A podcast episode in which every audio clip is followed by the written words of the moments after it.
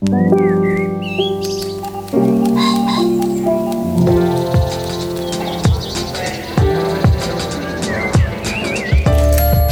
Stephen Metcalf, and this is the Slate Culture Gabfest Mansplaining Marilyn edition. It's Wednesday, October 12th, 2022. On today's show, Blonde is a heavily fictionalized biopic. I mean, so much so, biopic's probably the wrong word. We'll get into it. It's about Marilyn Monroe, and it comes from the writer and director Andrew Dominik, and it's adapted from a novel by Joyce Carol Oates. And then Hulu has a new half hour sitcom. It's about a half hour sitcom on Hulu. It stars Rachel Bloom, Keegan Michael Key, Paul Reiser, and it's from the creator of Modern Family. And finally, one of the real, real legends of Nashville has died. We discuss Loretta Lynn with Slate's own Carl Wilson. Joining me today is Julia Turner, the deputy managing editor of uh, the LA Times. Hey, Julia. Uh-huh. And of course, Dana Stevens is the film critic of Slate.com and the author of a beautifully rendered extended biographical essay in the form of a book about Buster Keaton entitled Cameraman. Dana, um, you're out on the road for that, yeah? Yeah, and not at this moment, but I wanted to just say a quick word to some of the listeners who wrote in asking about how I have upcoming book tour dates in Seattle and the Bay Area in California. Indeed, I do. And to anybody who's written in, I will get back to you with all of the info. You have not missed those dates. They're in November and December. I also wanted to mention, and I'm so sorry to use this place for a plug, but I also have a thing, a really cool thing, a two day Keaton Festival coming up in Kansas City, Missouri. So if you live in Kansas City, Missouri, or the Bay Area or Seattle, you can write into culturefest at slate.com and I'll give you all the details on those appearances. Excellent. Yeah, people should go. I had so much fun at the one cameraman event I attended and co-hosted with uh, Isaac Butler. That was really really cool. So if these are anything like that, I can't encourage people enough to go. It'll be so fun. Yeah, I don't know if it's 2 years of COVID or what, but I have been loving these book events. Like at every Yeah. single one, I meet people with incredible stories and we have great conversations and we have drinks at a bar afterwards. Like seriously, please come out if you're in any of those three cities. I would love to meet you. All right, shall we make a show? Let us do so. All right, please. Blonde. It's the new movie from writer director Andrew Dominik. As I said, it's based on a Joyce Carol Oates novel from about 20 years ago. It's a fictionalization of Marilyn Monroe's, obviously, one barely needs to even say it anymore, tragic life. This is a very kaleidoscopic film, not at all a biopic, but a fragmented meditation on, as the film really argues throughout, the whopping discrepancy that opened up between Norma Jean Baker, a little girl orphaned by an absconded baby daddy, and her institutionalized mother. And uh, that person, Norma's inner life, is filled with all kinds of torment and doubt and self doubt. And by the way, uh, all of the great literature she's read, um, you know, she's repeatedly thinking about Dostoevsky and Chekhov. Um, and Marilyn, the dumb blonde and greatest Hollywood sex icon of all time, this fabrication that I think she hated uh, having been turned into. The film stars Ana de Armas in the title role, Bobby Cannavale as Joe DiMaggio, and Adrien Brody as Arthur Miller, both of whom were her husbands at one point or another. All right, in the clip we're about to hear, Bobby Cannavale plays. I had said Joe DiMaggio. What I should have said is that the film is uh, is very coy about this. He's credited as ex-athlete, so a character very strongly based on Joe DiMaggio, who ended up married to um, Marilyn Monroe. They're on their first date in what we're about to hear. Let's let's have a listen. Anyway, you don't seem retired. You're in the papers so much. Well, not half as much as you, Marilyn. Who, me? Well, that's just studio publicity. Oh, they're awful. The things they make up. I know you're supposed to get used to it. But I just can't. It really hurts. All right, Dana. Well, um, Oates had made uh, great pains to make totally plain to readers at the front of her novel that the novel was a novel. It was a work of fiction, you know, the way like Libra is about the Oswald uh, assassination of Kennedy by DeLillo. I mean, there's just a lot of precedent for books that draw heavily, heavily upon primary and secondary historical sources, but then confect them into something really seriously fictionalized. Um, but doesn't this run up a little bit in this film against the expectation of biopics that we're seeing the true story behind the legend? It's a peek behind the scenes. How did it work for you to have this story, which is already very familiar, retold in ways that at times hit the familiar beats, but at other times was so distinctly a work of imagination?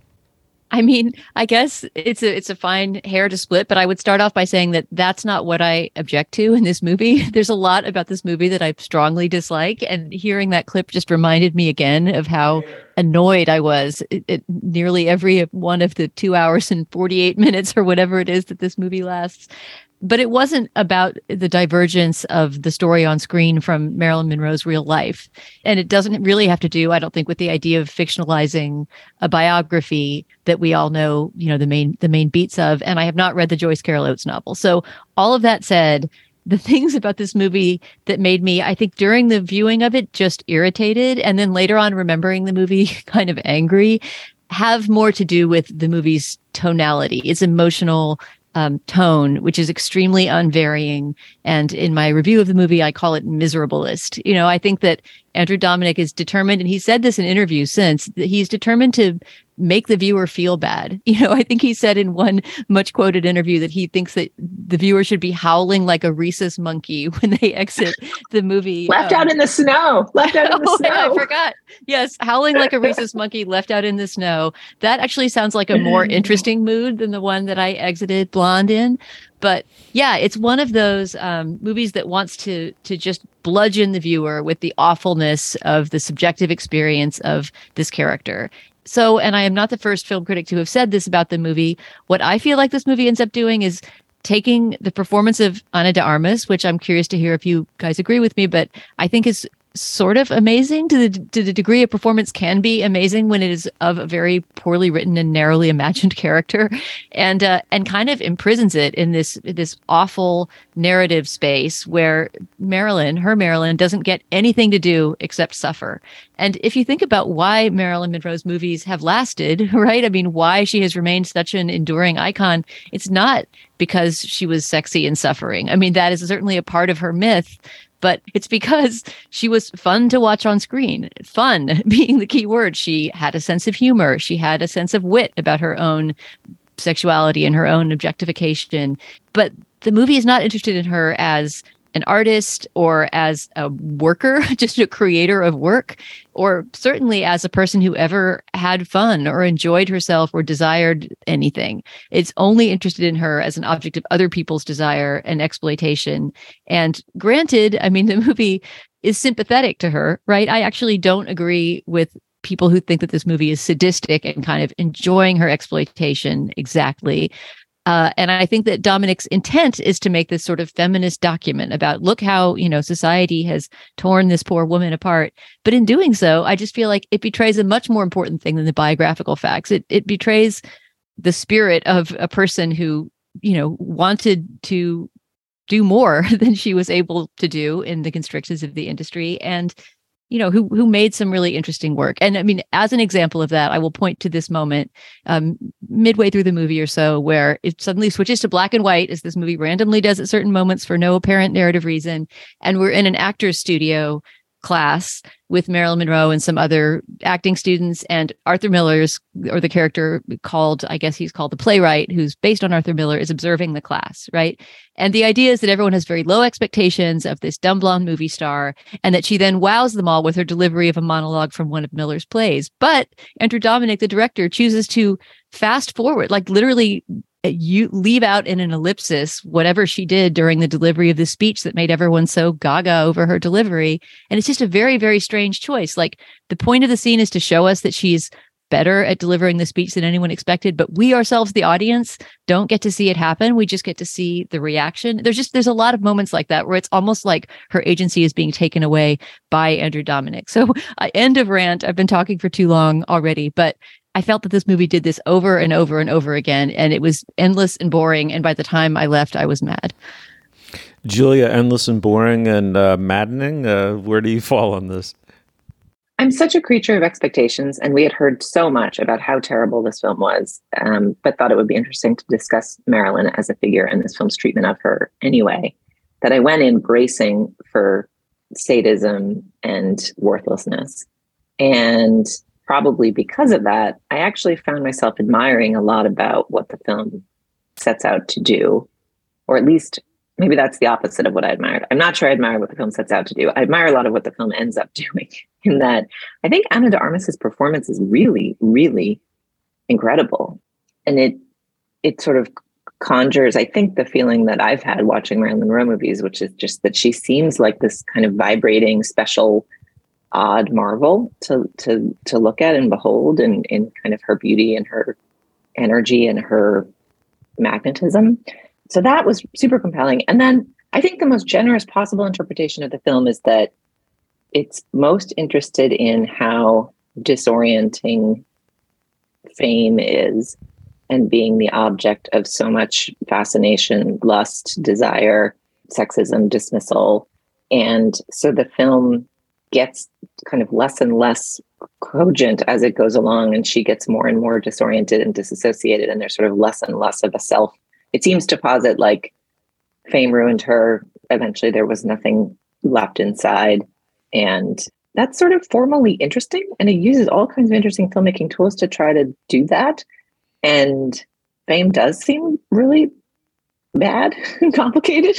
I don't know. I sort of thought that was interesting. But in the end, I, I did feel that it got further and further away from what was most interesting in her. And I think the the criticism is it was never interested in what was in her. But I think you do at the beginning see a little bits of her, you know, negotiating her salary or moving to New York or comparing Arthur Miller's plays to Chekhov in ways that make him insecure. And then those bits of, of buoyancy and interest and selfhood sort of disappear in drugs and attention and chaos. And that doesn't not feel like what might have happened. Mm.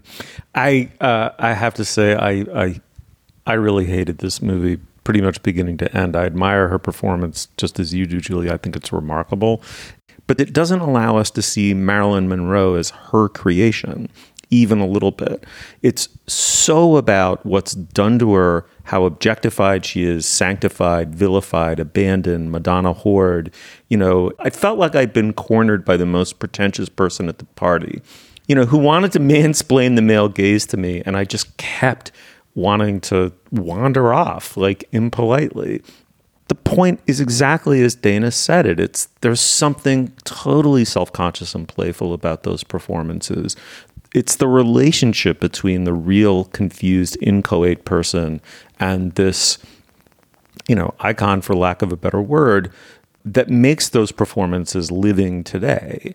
And also I, I can't get away, Dana, from the like I mean, for lack of a better word, there is just sort of a body porn element to this movie. I mean, uh, you know, uh, people have been deeply offended by the the the um, depictions of sexual violence and and, and abortion.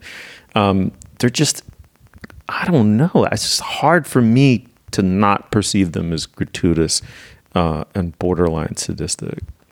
Yeah, I think honestly, it was the movie was less graphic than I had thought from the you know the pre-release hype about its NC-17 rating and you know what it had done to deserve that. There's a lot of kind of waist up nudity, which I think is actually fairly true to life. Apparently, Marilyn Monroe loved to be naked and was almost always naked in her home domestic life. I think the most tasteless parts of the movie to me were those, as you describe it, like speculum cam abortions that we witness. And we haven't even gotten into the talking fetus, which is one of the most bizarre and tasteless parts of this movie, in referencing the fact that Monroe had several miscarriages and probably also had some abortions, maybe some of them foisted upon her by the studio during her life. Uh, we get to see have a couple of conversations between her and the fetus that she's carrying. And I mean, especially in the particular atmosphere of reproductive rights that we're in right now, they they just ring so tasteless and and so wrong. I don't know if they they bothered you guys too, but yeah, we haven't really talked about how this movie looks and feels visually and it's very very uh, i mean i guess the polite term would be inventive andrew dominik has a big visual imagination and he sometimes he chops up you know scenes into strange fragments. He um, has all kinds of uh, sort of C- distorting CGI effects to suggest Marilyn Monroe's drunkenness or drug abuse. And I guess it looks cool, but all of that stuff to me also, Steve went to the pretentious guy at a party cornering you, and it felt like showing off. I mean, if it, any of that had come in the context of of telling me more about this person besides their suffering, I might have been able to tolerate it. But But- well, but did you guys not find any discordance between his? I mean, I, I'm, I, I, I, my attempt to mount a defense sort of collapse in the face of your guys' smart points here. But did you not find some tension in the vivacity, the the the, the kind of juxtaposition of the life of Ana de Armas's performance and the intelligence of it, and then the the dumbness of the movie around her? Like, Hmm. I don't know. She just, I found her so watchable. Oh, completely agree. Completely agree. I mean, I, I probably say it better in what I wrote about the movie because I was just fresh from seeing it then and had more more detail in my mind. But it's a strange thing to admire a performance immensely while really disliking and even kind of um, being somewhat disgusted by the movie it appears and in what it reminds me of in that way and that tension that you describe between th- an excellent performance imprisoned in a bad script is joker you know the Mm. movie joker Mhm. w- which nobody could say that joaquin phoenix does not bring it all and have several beautiful moments like his dancing scenes and yet that character makes no sense. So when I see Joker, I feel sorry not for the character that we're supposed to feel sorry for, the Joker, but for the really wonderful actor who's trying so hard to bring something to such a confused mishmash of, you know, exploitation and sentimentality and whatever else that movie is made of. And I think I feel something like that with this too. Yeah, I mean, in a world where resources and funding to direct studio films and biopics were unlimited, and this was but one of many, many movies about Marilyn Monroe, it would feel better to be like, well, and then this one guy made a slightly pompous, slightly dumber than he thinks it was, a luxury art house woo woo kaleidoscope about how weird it must have felt to be Marilyn Monroe. Like in a world of infinite Marilyn movies, maybe that lands better than like, of all the people to make a Marilyn movie. You could have Greta Gerwig's Marilyn movie. You could have Kathryn Bigelow's Mar- Marilyn movie. Like you could have the Marilyn movie of someone who is much more curious about her art, her life, her mind, rather than her being kind of the object of so much attention and so so much gaze. That's what makes it feel insulting. It's like this is the guy that they gave for this movie. All right.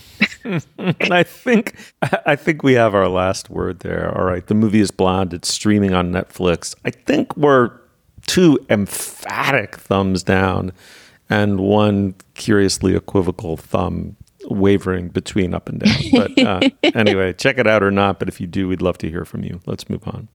All right, well, Reboot is on Hulu. It's from the creator of Modern Family. It's a half hour comedy that's about the making of a half hour comedy on Hulu. That's only uh, twist number one, though. The second one is the show is a reboot of an early aughts hit that was a super corny laugh track riot that is now being turned by its millennial showrunner into a dark look at family dysfunction, which sets up twist number three. The original show was created by her own highly dysfunctional and very absent father.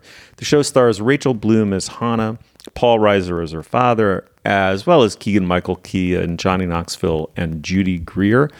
In the clip we're about to hear, Paul Reiser wrangles with the cast of the show and with his estranged daughter, played by Bloom, who may or may not end up his creative partner. Let's listen. Oh, hey, okay. Look at this little uh, menagerie. What's happening here? Gordon, obviously we were all thrown yesterday to find out that Hannah was your daughter, but you know, family dynamics, they're so I don't know what's the word I'm looking for. I Um, don't know. Could you find it while I'm still young, please? Gordon, we want her to stay for the good of the show. Hey, just yesterday I asked her to stay, and she said, quote, I'd rather work at SeaWorld. And then I had to explain to him why that's an insult. Who doesn't love the Dolphin Spectacular? The dolphins. All right, Julia, let me start with you. This show is nothing if not meta. That can sometimes work, sometimes fall flat on its face. Where did you come out on that with this show? It's so interesting that Rachel Bloom is in the show because she is the very, very inventive, like almost too clever for primetime creator of Crazy Ex Girlfriend, which is a very smart, ironical meta show. And so it's funny that she's in the show, but isn't the creator of the show. The creator of the show is Steve Levitan, the creator of Modern Family and Just Shoot Me and and more classic kind of sitcom lineage type shows. And his sort of stand-in character is played by Paul Reiser. So you have this weird feeling that the concept of the show is actually a perfect concept for Rachel Bloom to have been the writer of, and yet Steve Levitan is the creator and showrunner of it, and she's merely acting. And as a result, there's like a tonal wobble as you watch it because the whole point is that the show is trying to decide, you know, is it a classic like set up laugh line, set up laugh line, you know, corny multicam sitcom of yesteryear, or is it a arty, edgy, you know, single cam sitcom that's secretly just like a sad drama about how people are sad, where some of the lines make you wryly smile, the more current comedy trends. And the concept for the show is so good. And the cast is pretty great. Like, love to see Johnny Knoxville in an acting role. Oh my God, Judy Greer. She's sensational in this.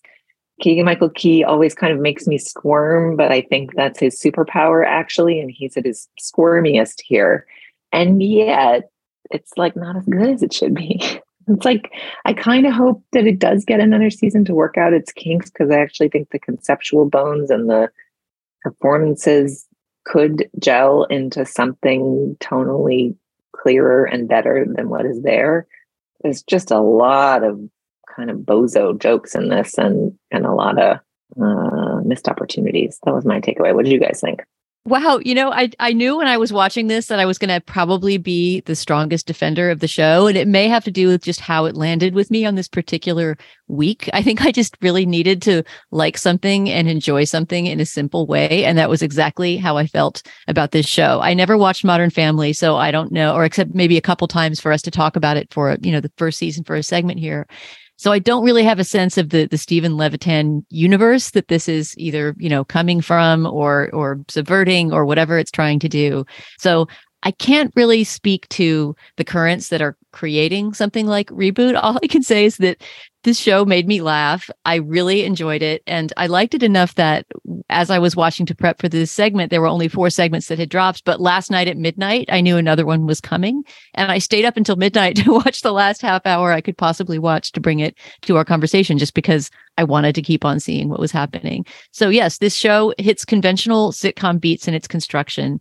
But that was actually kind of a relief to me. I feel like we watch so many streaming shows, streaming comedies that have this kind of raggedy, uneven quality. Like, oh, I don't know if this episode is going to be 20 minutes long or 40 minutes long because the segments are all different in this show. And oh, it takes 10 episodes to actually figure out the deep mythology of the Me Too allegory or something like this show has none of that. Everything is right there in the text and it is tightly constructed. It's always half an hour long, which I appreciate. And it usually has about three plots going at once that interweave fairly successfully all the performances, I agree, Julia, are really excellent. We haven't talked about the kid, who I think is one of the funniest characters on the show. So the, this the sitcom they're rebooting had a child in the original version, and now 15 years later, he's this 20 something kid who's sort of an aging child actor who hasn't fully grown up yet. And Calum Worthy playing this kid Zach is just hilarious. And slowly, as the as the season goes on, becomes a deeper and deeper character. At the beginning, he's sort of a pain in the ass, you know, that the, the adult actors just want to get rid of and then his stories start to take on more of an arc and he gets really interesting. And I now actually love this show and I want to watch it all the way through till the end. But I kind of feel about it in a way that's hard to defend on the Culture Fest. It's not that it's breaking any new ground necessarily. I just feel like now it's one of my shows and it's a comfort watch and I'm going to keep on going.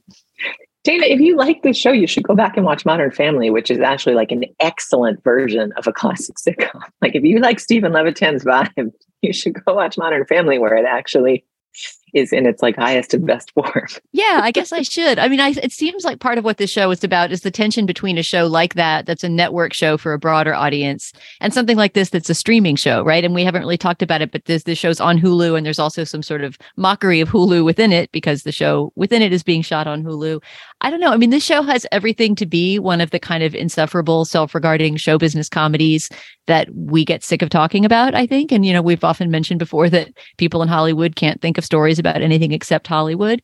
But because it has a sweetness to it and a, and a lightheartedness, and I think is not ultimately mean toward its characters, I had a lot more patience for this show. Also, we haven't really talked about her much because she never gets talked about as much as she deserves. But Judy Greer finally getting a role where she actually gets to do something besides be the supportive best friend of the rom com heroine is just brilliant. And I happen to be, I was looking at, at Judy Greer's bio on Wiki just to remember things I'd seen her in in the past and how often I've wished that she had a bigger part. And that seems to run through all of Judy Greer criticism. Like as you look at her wiki entry and the reception of her various projects, person after person, including me, I'm quoted in her wiki page, but all these critics keep on saying underutilized, doesn't get enough to do. Judy Greer, team player, always great. Wish she had a bigger role. This is comes up over and over and over again throughout her career. So for her to get this big role of this, you know, hilarious, I don't she reminds me a little bit of the Lisa Kudrow character in that, you know, what was that fake reality show?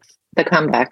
The comeback. Yes, exactly. Um, it's a little bit that sort of character, right? Like someone who's really vain and worried about aging and very self-regarding, but ultimately also sort of a ditzy delight. And uh, and so any moment she's on screen is a good moment.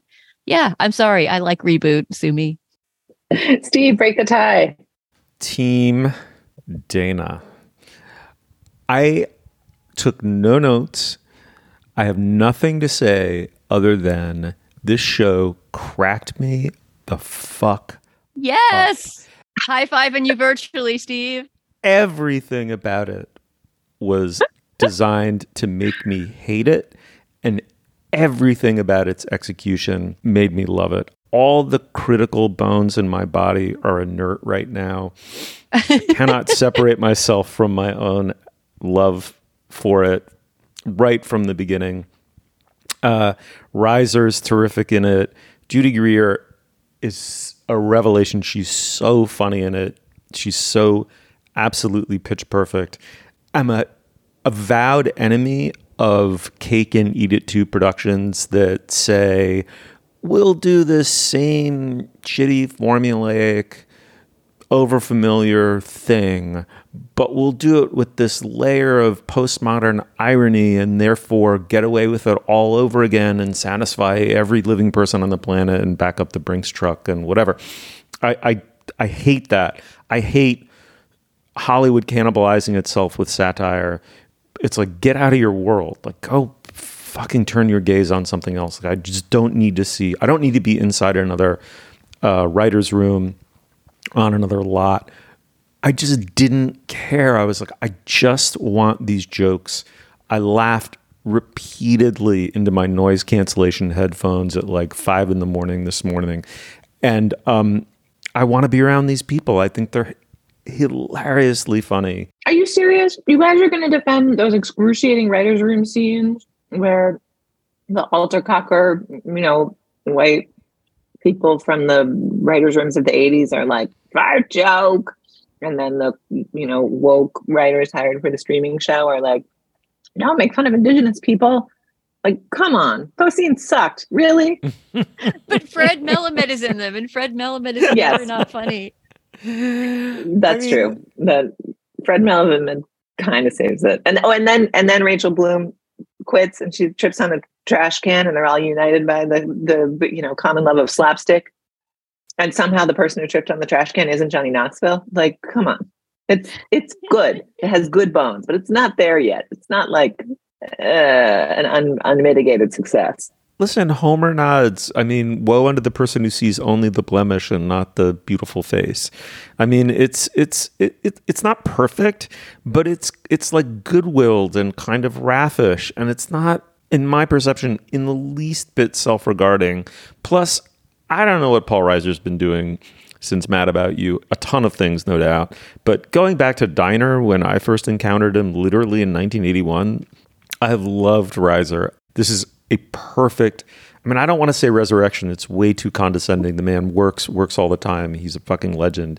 But he's just it's terrific to see him in this role. It suits where he is in his career and life, uh, and I, I, feel like he's just bringing the, that same set of chops to it. I, I again like I love the way we've all regressed to our sort of pre-critical cortex or something. Like we're all sort of loving and hating it without using elevated language, but it doesn't demand overthinking, right? It's like Dana, I, I agree. There's there's like we're only I mean, most of us, I think, we're only, I mean, we're living normally, but, but emotionally, we're only halfway out of COVID. And fully in, like, under the COVID delusion, the lockdown delusion, we all thought Ted Lasso was a good TV show. And halfway out of it, we think this is a good TV show. And maybe all the way out of it, we'll be back to, you know, Dostoevsky and Chekhov. But as of right now, this feels, it, it hits some spot that sorely needs hitting this show felt some uh, somehow medically necessary to me. And as i said earlier it, it, does hit conventional beats. I'm not defending it on the grounds of it being a groundbreaking piece of art. But as i think i've made clear in many discussions about tv i really appreciate tv shows especially half hour sitcoms that feel episodic and tightly scripted and as if they have a beginning middle and end and know what they set out to accomplish and accomplish it. And this show to me does that. And right now that's enough all right. Well, Loretta Lynn died last week at the age of 90. She is, I mean, it goes without saying, an icon of country music. Tough, no nonsense woman whose attitude and career cut hard against the grain of Nashville in the 60s and well beyond. She said, I wasn't the first woman in country music. I was just the first one to stand up there and say what I thought, what life was about. The rest were afraid to. And she also said, I didn't write for men, I wrote for women. That's, that's a big subject of Carl Wilson's uh, remembrance of her on Slate. Of course, Carl is Slate's music critic. Carl, welcome back. So good to be here and to be talking about Loretta.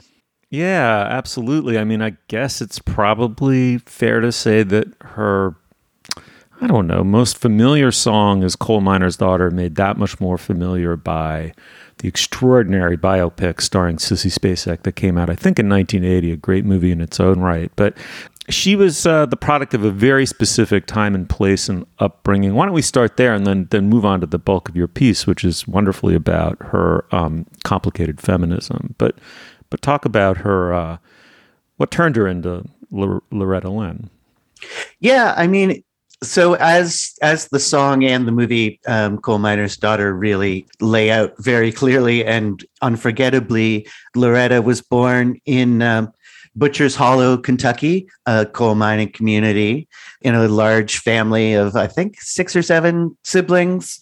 And then she got married at uh, the age of 15 to Oliver Lynn, who was known locally as Doolittle because he didn't want to be a coal miner, and also as Mooney because he one of the things he did instead of coal mining was make moonshine. Um, and they moved out to Washington State a couple of years later. Over the course of up between that marriage and and when uh, she turned 20 she had her first four children. She had twins a few years later making six altogether.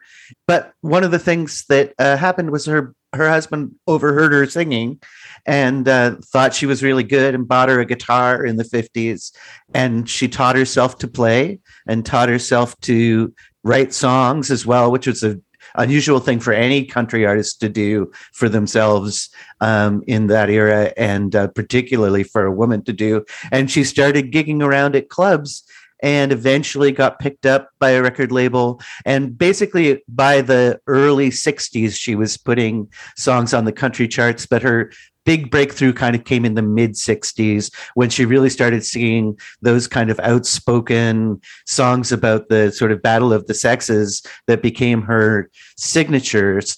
And so she started first having her first country number ones around then and proceeded along those lines into the early 70s when also her um, several records of duets with Conway Twitty became mainstream country hits. So eventually, by sort of the early 70s, she was really the queen of country music at the time. She was the first woman in country to be given the CMA's, the Country Music Association's biggest award, Entertainer of the Year. Um, and at the end of the 70s, she was given an Entertainer of the Decade prize. And she, she really sort of defined uh, country music in that time in a lot of ways, alongside people like Dolly Parton and Tammy Wynette, and you know, on the women's side, and people like George Jones and Conway um, on the men's side. And really, there's no country singer, especially women country singers, and lots of women outside of country for whom she's not a definitive influence. Carl, let's go back to the 60s and maybe pick um, one of the early songs that showed her emergence? You know, something a little less familiar. You have a tune you want to play? Well, I was going to suggest that we listen to her first country number one, which is from 1966. Um, Don't Come Home and Drinking with Lovin' on Your Mind, which is really an indicator of both her sense of humor and that kind of battle of the sexes theme. And, you know, this, the humorousness of the song with this really kind of dark undertone about, about a husband coming home sozzled and trying to force himself on his wife. Um, and that's kind of a balance of forces that she kept going. Well, you thought I'd be waiting up when you came home last night. You'd been out with all the boys and you ended up half tied. But liquor and love, they just don't mix. Leave the bottle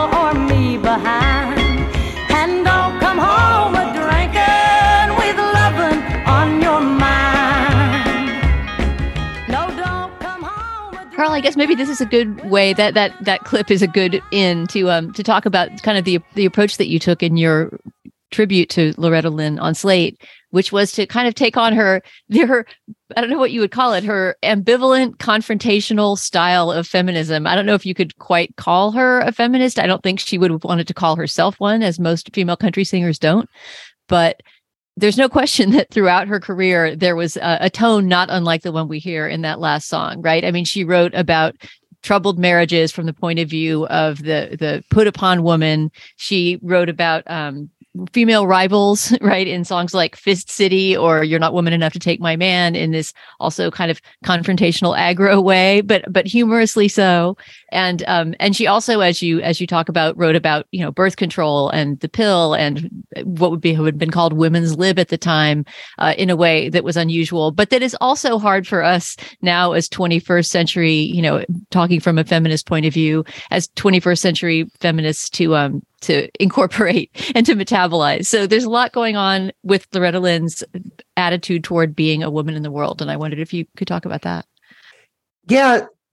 I mean, she really, really did break an enormous amount of ground in terms of both singing about um, topical public interest issues in ways that were really uh, kind of out of bounds in the country industry at the time, but also the specific sense of writing from a woman's point of view for women, um, not sort of playing the character of a dutiful or shrinking damsel, or or you know, even the faithful wife, although she was that.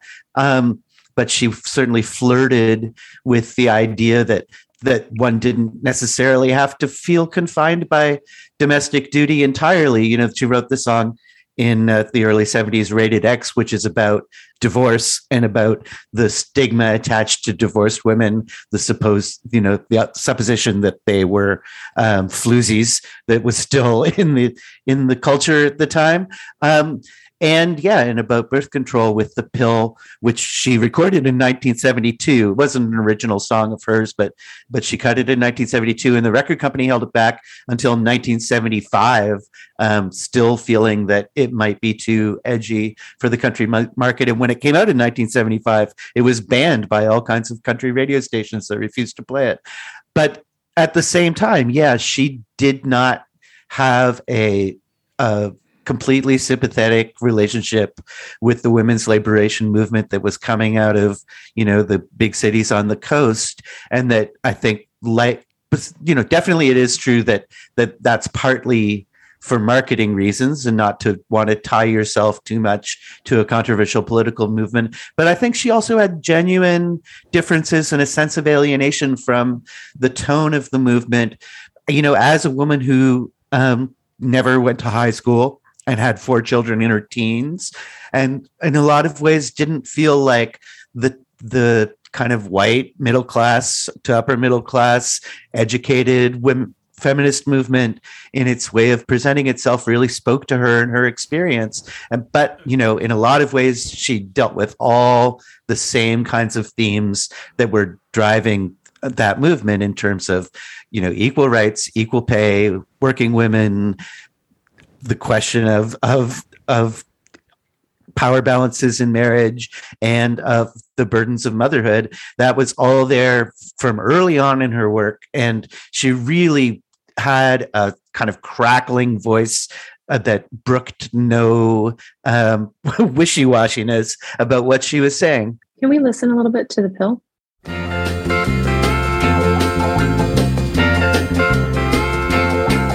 You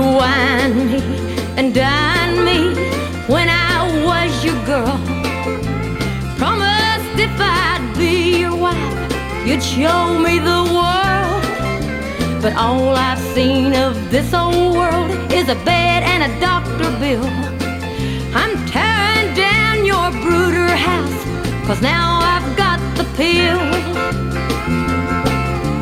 All these years I've stayed. The other thing that really strikes me going back and listening to her songs this weekend is there's almost like a Trojan horse quality to her, the way her politics is embedded in her songs, in that, and I mean that as a compliment, in that she's using what I think of as the key tools of country songwriting, which is humor and storytelling. Um, and and the songs are absolutely grounded in specific details and and eliciting a wry smile when you get to the chorus and and then embedded within that is like no you, you can't actually have sex with your wife whenever you want. Sometimes she doesn't want to have sex with you.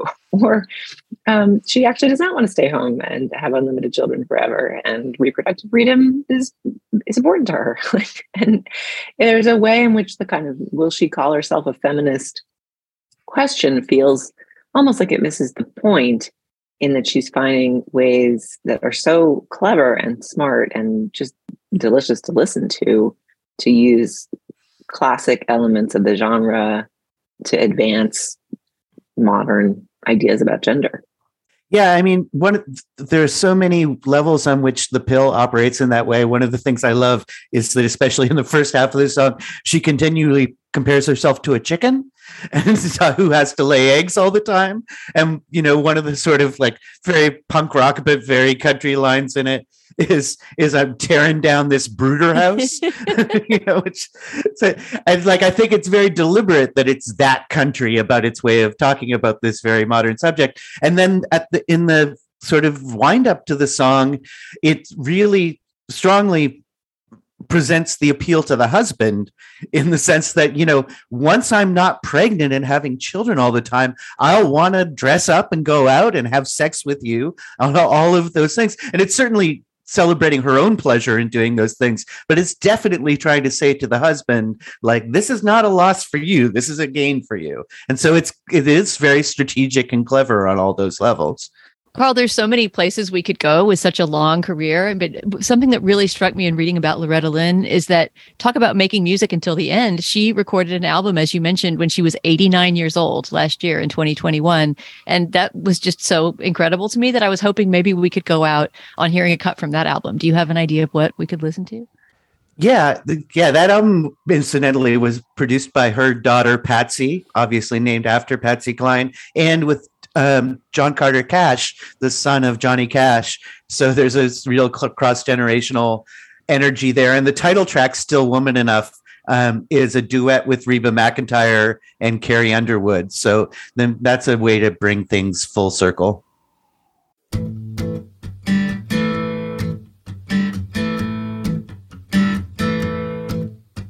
Well, I've been through some bad times, been on the bottom, been at the top. And I've seen life from both sides. It's what you make with what you've got. There's been times life's got me down. Pick myself up and bounce right back around. I wasn't raised to give up. And to this day, you know what? I'm still woman enough, still got what it takes.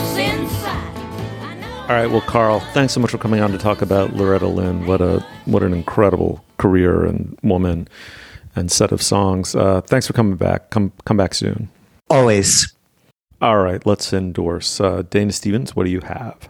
Well, as long as we're talking about Judy Greer, I have a perfect segue to my endorsement, which is that I'm endorsing a movie with Judy Greer. I'm getting a chance to do all the great things she can do. And in fact, it is thematically related to Reboot in that it's a movie about TV. This is a movie called The TV Set from 2007, I believe it was. It was, I remember that I had just started writing on movies pretty recently for Slate. And, and I remember reviewing it and absolutely loving it. So I went back and reread my review because I vaguely remembered wasn't Judy Greer in a great movie way back, you know, um, a decade and a half ago. The TV set is this really it's actually quite different from Reboot in that it's not a satire. It's a it's a it's a dramatic film about the making of a TV show. And uh, without spoiling too much about the movie, it's sort of about the compromises that have to be made in order to keep a broadcast sitcom on the air. Sigourney Weaver is also in it as this wonderfully soulless TV executive who keeps trying to dumb down the show. And uh, David Duchovny is the the TV writer who's trying to keep the show quality um, and uh, and it's just it's a really really nice fairly serious but also sort of tragicomic story about uh, artistic compromise Judy Greer gets a, a, rare chance, as she does again in reboot now, to um to do all the things that she can do so well and play drama and comedy both at once. And uh, just the other day, I saw Emily Nussbaum, former TV critic at the New Yorker, who writes wonderfully on television, putting out a question: "What is uh, what is a great um, movie about TV?" And my recommendation, and the recommendation of some other people in the thread, was watch the TV set. It's directed by Jake Kasdan. It's from 2007, and uh, it's out there streaming if you want to try to find it. That is very cool. I did not know that show existed. Um, Julia, what do you have? I would like to recommend a cookbook called Snacking Cakes by Yossy Arefi. Uh, that's Snacking Cakes colon Simple Treats for Anytime Cravings colon a baking book. A double a double subhead, uh, double subtitle. You gotta love it. Um, the complication of the subtitle is at odds with the conceit of the book, which is that sometimes you want to just dump a bunch of stuff in one bowl, stir it up, throw it in a pan, and stick it in the oven and make something tasty in like 45 minutes. And you don't want multiple steps and you don't want to, you know, be piping things or uh, doing anything too complicated. And this is just a great, slender little cookbook full of, you know, quickie half an afternoon baking projects. I made a zesty zucchini seed cake this weekend that was lemon zest, zucchini, cinnamon, and then you just like dump all the seeds you have at your house in it. So I did flax and chia and poppy and some slivered almonds, and it's yummy and crunchy. And never would have thought to make it without this delicious little cookbook, Snacking Cakes by Yossy Arefi. So check it out. I love your food recommendations. I'm scribbling that down right now. That sounds very cool. Okay, um, I want to endorse. Uh, how to even put it? I'm not really endorsing a specific thing, but I want to note that the, I think, truly great philosopher Bruno Latour has died. Uh, here's a quote that I think I can't remember whether it was Guardian or Le Monde or someone quoted Latour as having once said, "Facts remain robust." Only when they are supported by a common culture, by institutions that can be trusted, by a more or less decent public life, by more or less reliable media. And so I guess what I'm endorsing is anyone listening, if they're so inclined, becoming interested in the life and work of Latour, if they aren't already. Um, uh, there's so many good books you could email me if you wanted to, and I could tell you which ones I liked and why. But what I would also say is just throw the lie back into someone's face if they dare tell it to you that somehow the post truth uh, culture that's a creation of right wing uh, ethno nationalist morons somehow originated in like French philosophy or postmodern theory or literary theory or the a- a- academy or something like that. That's complete and utter nonsense. That sentiment, as voiced by Latour, is the absolute opposite of everything the post truth culture is and has become. So, anyway, in memoriam, Bruno Latour, I believe a truly astonishing uh, thinker. Um, Julia, thank you so much. Thank you, Steve. And uh, Dana, of course, as always, a pleasure. Thanks. It was. It was a joy. You will find links to some of the things we talked about today at our show page. That's slate.com slash culturefest. And you can email us at culturefest at slate.com. Our introductory music is by the composer Nicholas Britell. Our producer is Yanii Evans. Our production assistant is Nadira Goffe. For Dana Stevens and Julia Turner, I'm Stephen Metcalf. Thank you so much for joining us. We will see you soon.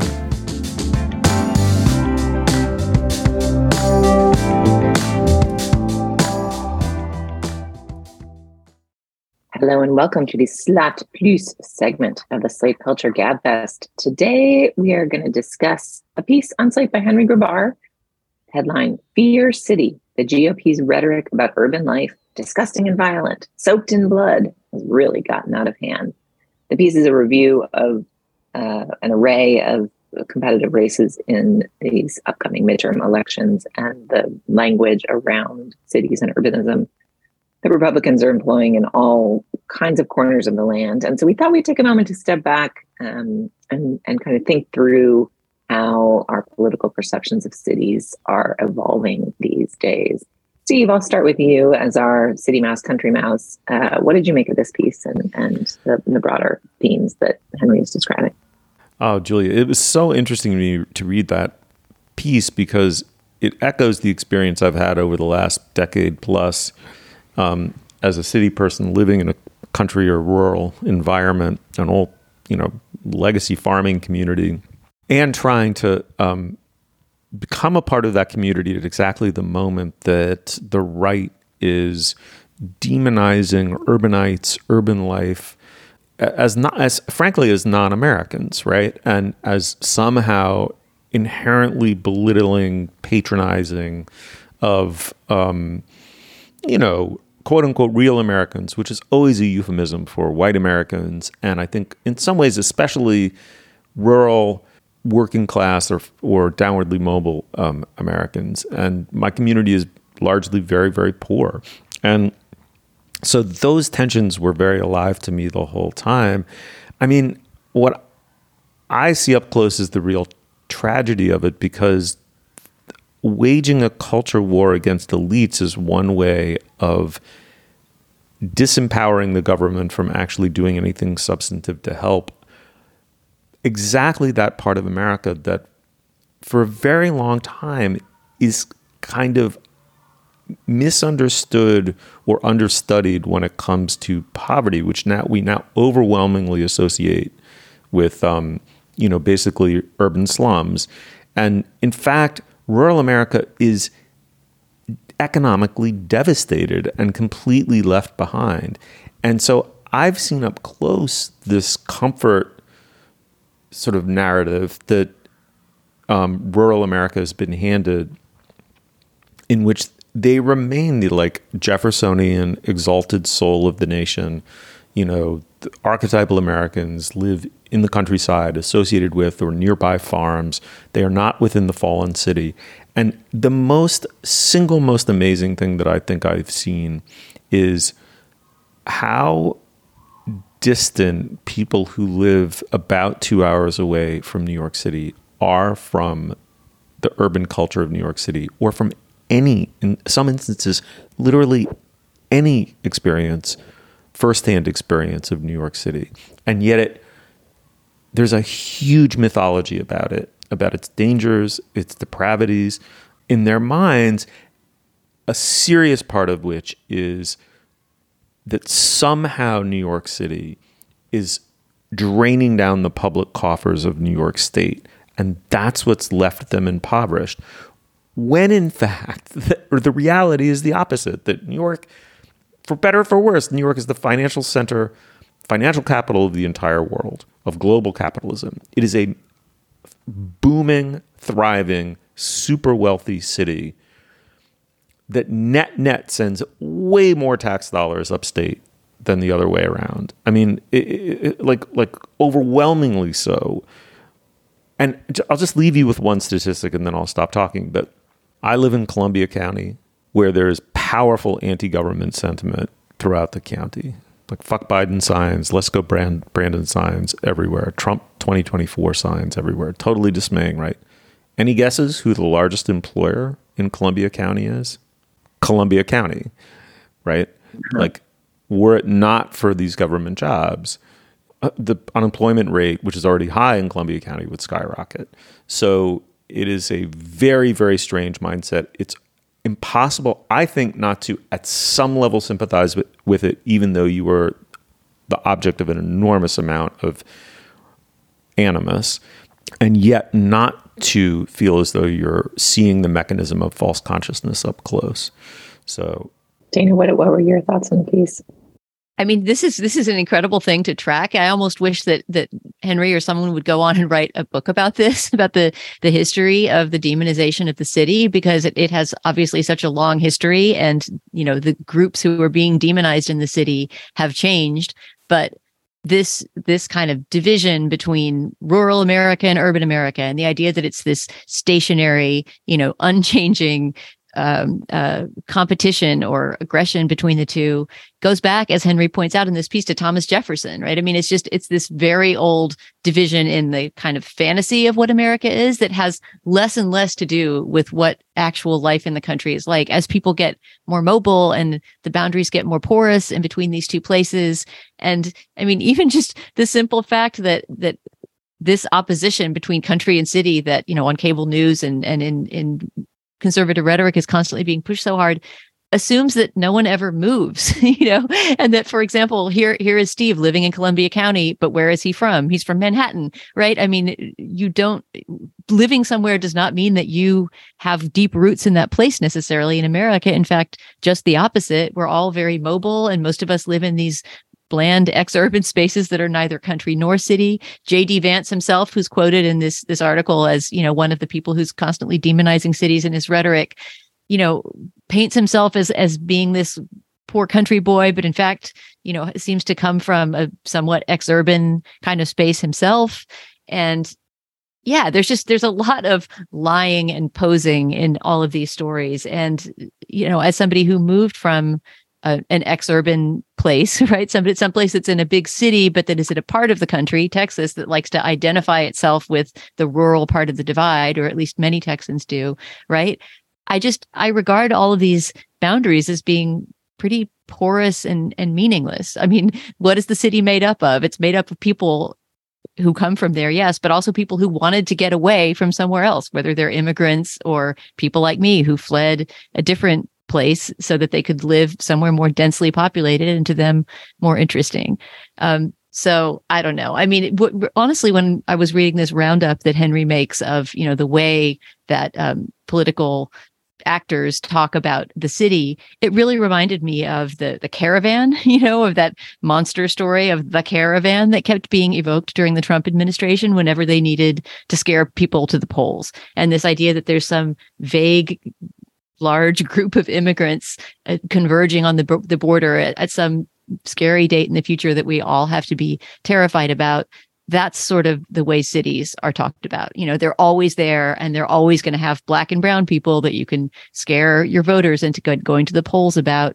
And uh, Henry qu- quotes this this tweet from JD Vance. I guess this is from last year saying, "I have to go to New York soon and I'm trying to figure out where to stay. I've heard it's disgusting and violent there, but is it like Walking Dead season 1 or season 4?" So, hardy har, right? Like let's make New York sound scary like a caravan but really, what's being said there is just this barely veiled racism. Like, oh, when I step out of my hotel room in New York City, I will see people of different races and speaking different languages. And that's so scary for me, JD Vance. To me, it seems very odd that you would think people would vote for you because you're such a coward that you can't walk out of a hotel in New York City.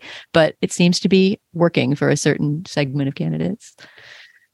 Well, I mean, it, it's it's this weird thing that overlays it overlays the racial animus and fear that the GOP is currently deploying politically in ever more kind of central, less dog whistly, further down into just the regular register of the chorus kind of ways.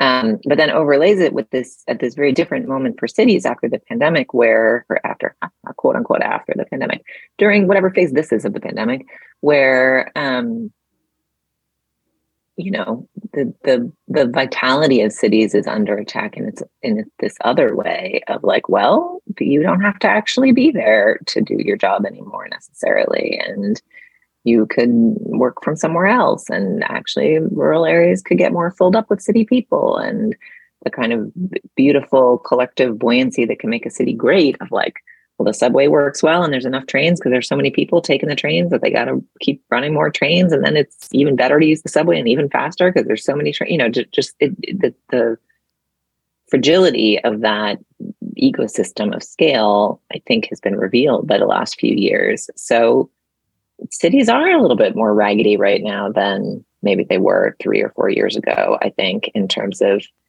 whether their current functioning makes the best case for the urban life and the the kind of overlay of exploiting racism and the ways in which cities are under stress right now feels um, worth observing and worth paying close attention to.